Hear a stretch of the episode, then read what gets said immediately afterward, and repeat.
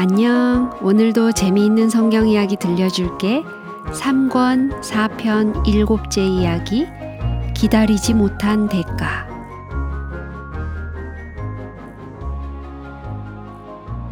사울이 다스린 지 이 년도 채 못 되어 일은 다시 빗나가기 시작했어요.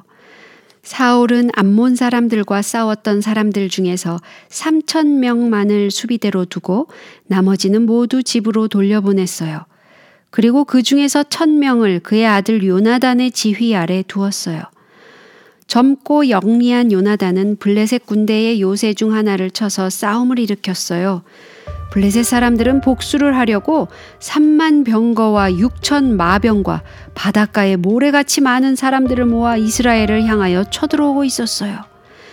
그들이 다시 이스라엘을 침입했다는 소식이 들리자 이스라엘 사람들은 겁이 났어요. 그들은 굴과 수풀과 바위 틈과 은밀한 곳과 웅덩이에 숨어버렸어요. 많은 사람들은 안전을 위해 요단강을 건넜어요. 사울은, 사울은 아직 길갈에 있고, 있고 그를 쫓은, 쫓은 모든 백성은, 백성은 떨더라. 사무엘은 칠 일 안에 사울을 만나기 위해 오겠다고 말했어요. 그러나 며칠이 지나도 그는 나타나지 않았어요. 그러는 동안 사람들은 하나씩 둘씩 사울을 떠나 도망쳐버렸어요. 칠 일째 되는 날에 그의 수비대는 겨우 육백 명으로 줄어들었어요. 젊은 왕의 마음은 매우 조급해졌어요. 왜 사무엘은 약속을 지키지 않는 것일까요? 그는 사태가 얼마나 위험하다는 것을 분명히 알고 있었을 거예요. 머지않아 군사들은 단 한 명도 남지 않고 다 떠나게 될 거예요. 갑자기 그는 더 이상 사무엘을 기다리지 않기로 마음을 먹었어요. 그는 사무엘 대신 자기가 번제를 드리기로 한 거예요. 나도 왕인데 내가 번제를 드리지 못할 게 뭐야? 라고 스스로 생각했어요. 그래서 사울은 희생제물로 드려질 짐승을 죽여서 제단 위에 놓고 제물을 불태웠어요. 그런데 연기가 사라지자마자 사무엘이 그곳에 도착했어요. 사울은 그를 맞이하기 위해 허둥지둥 뛰어나갔어요. 그러나 늙은 선지자의 표정은 밝지 않았어요. 왕의 행한 것이 무엇이뇨? 그는 물었어요.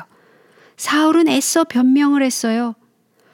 백성은 나에게서 흩어지고 당신은 정한 날에 오지 아니하고 블레셋 사람은 가까이 오기에 할 수 없어서 번제를 드렸나이다.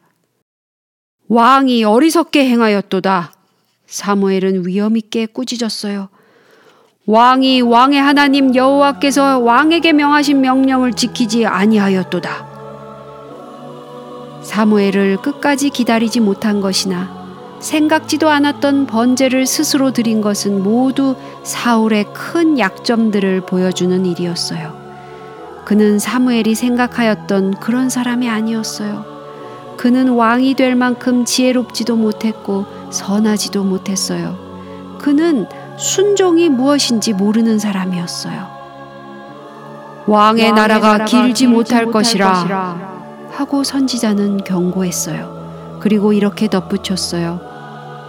여호와께서 그 마음에 맞는 사람을 구하여 그 백성의 지도자를 삼으셨느니라. 어려운 때에 그런 말을 하는 것은 너무 가혹한 일이었지만 사울에게는 물론 그런 말이 필요했어요. 잠시 후 사무엘은 떠나가고 사울은 블레셋 군대와 맞서기 위해 겨우 육백 명의 장정과 함께 그곳에 남아 있었어요.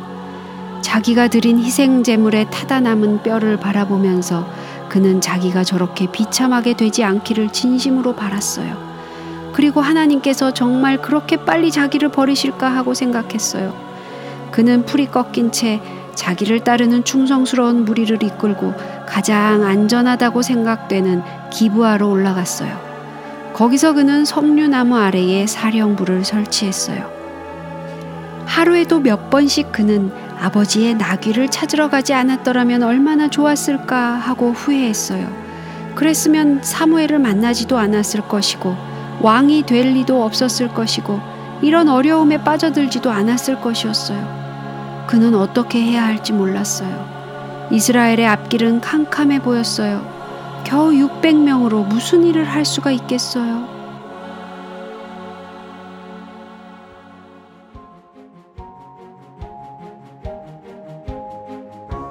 오늘 이야기는 여기까지야. 다음에 또 재미있는 성경 이야기 들려줄게. 안녕.